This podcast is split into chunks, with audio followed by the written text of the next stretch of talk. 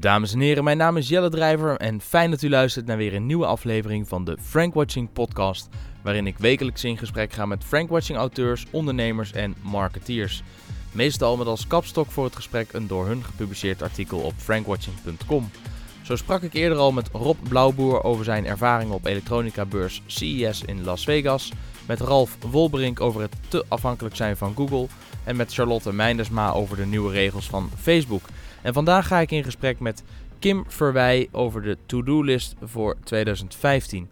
Wil je nou echt niets missen en steeds automatisch de nieuwste afleveringen downloaden op je smartphone zodra ze uit zijn? Abonneer je dan op deze podcast. Dit kan eenvoudig via onder andere iTunes en Stitcher Radio. Maar meer informatie hierover vind je op frankwatching.com/podcast.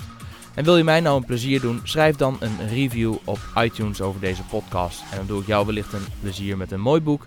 Want onder de eerste 100 reviews verloten we maar liefst 10 keer het gesigneerde boek Brand Expedition van Martijn Arets. Maar dan is het nu toch echt tijd om in gesprek te gaan met mijn gast van deze week. Kim Verwij Jansen van eh, TM Contact, social media en content consultant bij kimverwij.nl en eigenaar van TM Contact. Kim, goedemiddag. Goedemiddag. TM Contact, dat is jouw bedrijf. Dat is mijn bedrijf inderdaad. Doe je dat alleen? Ja. Nee, dat doe ik niet alleen. Uh, het bedrijf uh, was oorspronkelijk alleen van mijn moeder. Um, maar een aantal jaar geleden heeft ze mij gevraagd of, uh, of ik het niet leuk vond om erbij in te gaan. TM Contact richt zich meer op acquisitie. Nou, ik zit zelf meer op het online vlak. Acquisitie en online, dat combineert gewoon heel erg mooi. En nou ja, op die manier zijn we eigenlijk een samenwerking aangegaan. En dat bevalt zo goed dat ik nou, een goede drie jaar later echt mede-eigenaar ben geworden. En het idee is dat als zij zometeen uh, het tijd vindt om met pensioen te gaan, dat ik het uh, gewoon over ga nemen. Oké, okay, wat goed en wat gezellig, wat leuk om samen met je moeder te ondernemen, denk ik. Ja, het was wel even, even wennen, zullen we maar zeggen. nee, maar het gaat, het gaat, echt, het gaat echt heel goed. Okay. Het, is, het, is echt, het is echt heel erg leuk. Oké. Okay. En tussen het ondernemen door ben je onder andere druk met het schrijven van diverse artikelen, waaronder ook een artikel op Frankwatching Verbeter in januari elke dag je online marketing, oftewel 31 tips. Uh, we gaan ze ook niet alle 31 uh, behandelen, die tips, hè, want het zijn er onwijs veel. Superleuke tips heb ik ertussen staan. Ik heb zelf wel een paar favorieten. Ik ben eigenlijk vooral heel erg benieuwd, wat zijn nou jouw vijf favorieten als je die uit die 31 zou moeten trekken? Wat ik uh, zelf, en eigenlijk is het een onwijze open deur, is dat, dat analyse van wat je doet gewoon echt ongelooflijk belangrijk is.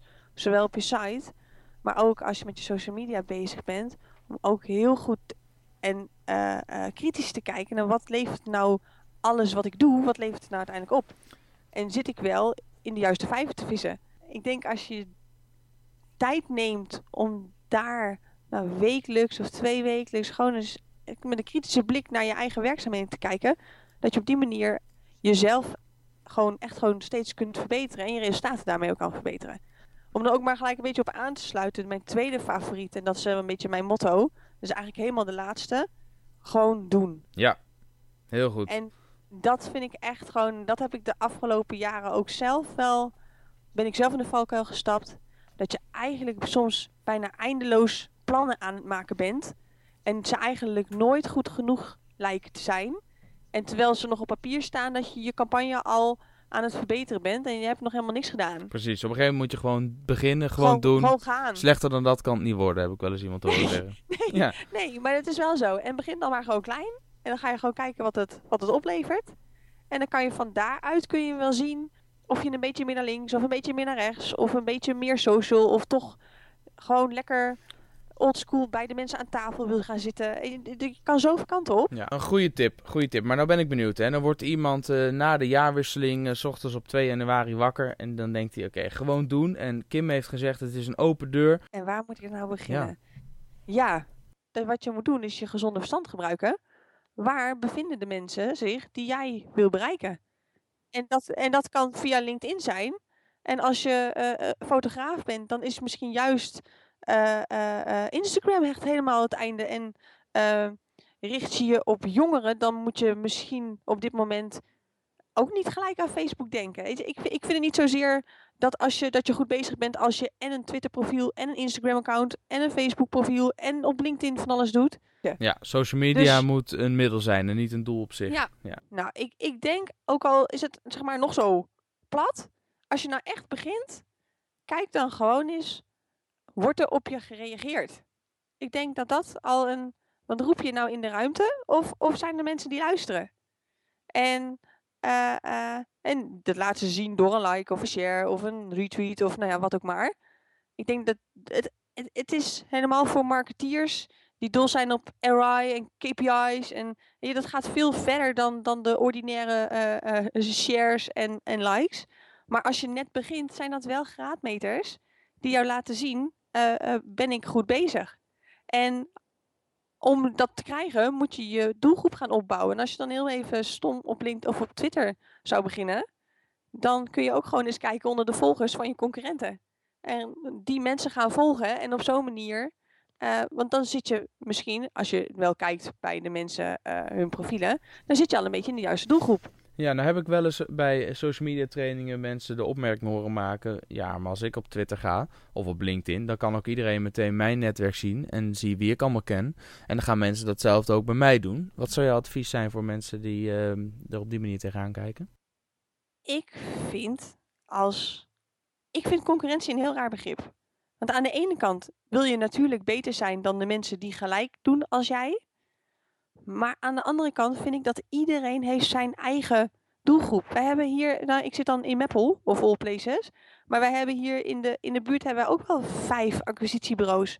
Maar de klanten van de andere vier, die zou ik niet eens als klant willen. Want die zijn zo anders. Ik geloof heel erg in, geloof gewoon in je eigen kracht. En als je daarin gelooft, dan maakt het eigenlijk niet zo heel erg veel uit wat de concurrentie doet. En dat is natuurlijk wel heel mooi gezegd. En dat vind ik zelf ook nog wel eens lastig. Maar nee, ik, ik denk echt, blijf gewoon wie je bent.